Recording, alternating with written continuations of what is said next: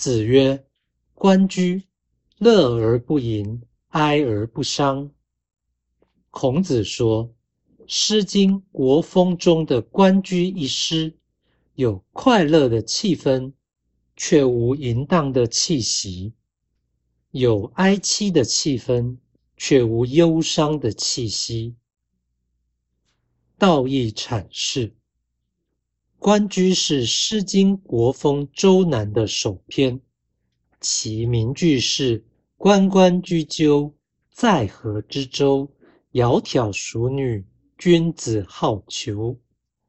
淫是放纵之乐，乐而不淫，乃为雅兴。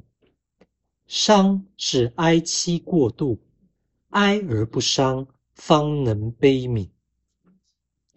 此说表示，人不可滥情，情理一致才是有情，纵情为理，实是无情。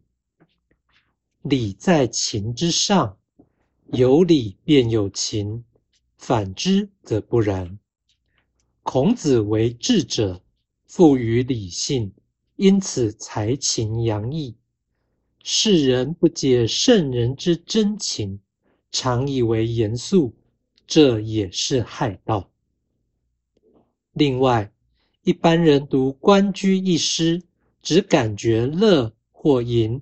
不感觉哀或伤，而圣人同时生出乐与哀二情，由此可见孔子的心灵敏感，且富有原罪体认。